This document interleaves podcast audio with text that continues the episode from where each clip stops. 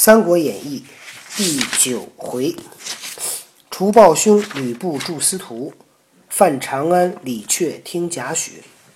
现在已经九点五十了，只能讲一个小小段儿啊。然后呢，以后多多一定要抓紧时间，要不然就不能讲了啊。希望多多以后多注意。这个王允看见吕布呢，没有跟着董太师走，假装去问他：“哎，你怎么不去啊？”王允其实也诚心的。相见毕，两人这个施礼。允曰：“老夫日来因染微恙，闭门不出，故久未得与将军一见。今日太师驾归梅屋，只得伏病出送，却喜得误将军。请问将军为何在此长叹？”我最近呢，微恙是病，小病，得了点小病。关上门没出来，所以呢一直没见到将军。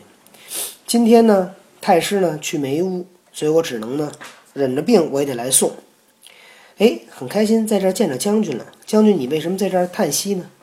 不曰：“正为宫女儿，正是为了你的女儿啊。”允杨惊曰：“许多时尚未与将军耶？”杨就是假装的意思。王允假装的很惊讶：“这么长时间了，还没给你啊？”不曰：“老贼自宠幸久矣，老老贼把他给占了好久了。”允杨大惊曰：“不信有此事，我不相信。”不将前事一一告允。吕布把前面的事儿呢都告诉了王允。允仰面跌足，半晌不语。良久，乃言曰：“不义太师作此禽兽之行。”王允抬起头，哎呀，跟那跺脚。半天呢不说话，过了好久，说：“没想到太师做出这样坏的事。”因挽部守曰：“因就因此，拉着吕布的手说：‘妾到寒舍商议，到我那儿去商量商量。’不随允归，吕布跟随着王允回家了。允言入密室置酒款待，王允把吕布带到了密室，给他安排了酒招待他。布又将凤仪亭相遇之事细述一遍，详细的说了一遍。允曰：“太师引武之女，夺将军之妻，成为天下耻笑。非笑太师，笑允与将军耳。然允老迈无能之辈，不足为道。可惜将军盖世英雄，亦受此侮辱也。”王允跟这个 煽风点火呢，说：“太师啊，霸占了我的女儿。”把你的妻子夺走了，这个呢，天下耻笑和笑话，笑话谁呀？笑话我跟你呗。但是我是老头了，我呢也无所谓。可你是一个盖世的大英雄，你也受如此的侮辱，不怒气冲天，拍案大叫。允急曰：“老夫失语，将军息怒。”哎呀，我这说错话了，将军你可别生气。不曰：“适当杀此老贼，以雪无耻。我一定要把他杀了。”报仇雪恨，允急掩其口曰：“将军勿言，恐累及老夫。”哎呦，可别说了，你这再把我给害了。不曰：“大丈夫生居天地间，岂能郁郁郁久居人下？大丈夫是在天地之间而生，怎么能在这儿每天生闷气，在人的别人的下面呢？”允曰：“以将军之才，诚非董太师所可限制。你的这个才能啊，董太师是。”限制不了你的。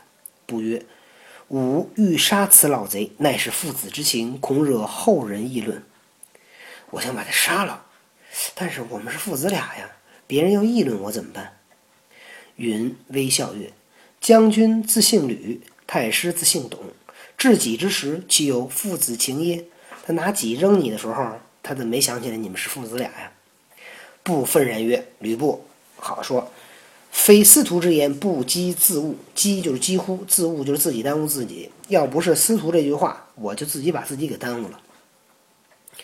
允见其意已决，便说之曰：“便说之曰。”吕王允见他这个吕布的意思啊，意意愿已经很很坚决了，就说：“将军若服汉室，乃忠臣也；青史传名，流芳百世。”将军若助董卓，乃反臣也。宰之使彼，遗臭万年。你要是听懂了？对，臭一百年，对。布避席下拜曰：“吕布从那个席间走出来，给王允施礼。布意已决，司徒勿疑。我已经决定了，你不要怀疑。”允曰：“但恐事祸不成，反招大祸。这事儿要不成，咱俩可就惹大祸了。”布拔带刀，刺臂出血为誓。吕布把带着刀拔出来，在胳膊上划破了，流出血来，想发誓有折剑为誓，你看有这个。出血为誓，刺臂刺臂为誓。张你知道那个谁，嗯，董卓那兄弟是谁来着？董承。不对，老师猜的是吕布。吕布的兄，吕布没有兄弟。哦，李肃，李肃。嗯。他杀董卓，你猜他是怎么发誓的？折剑。折剑，对吧？这马上就要，待会儿就讲了，明天、明后天讲。允跪谢曰：“汉嗣不计，不不折。”汉嗣不斩，皆出将军之赐也，切勿泄露。汉朝的天下没有结结束，都是因为你的功劳，千万不要说出去。临期有计，自当相报。我有机会找到计策了，就咱们我一定会告诉你。不凯诺而去，吕布呢，很慷慨的应诺走了。这就是王允跟吕布商量好了，要杀董卓了，但是怎么杀呢？只能明天再讲。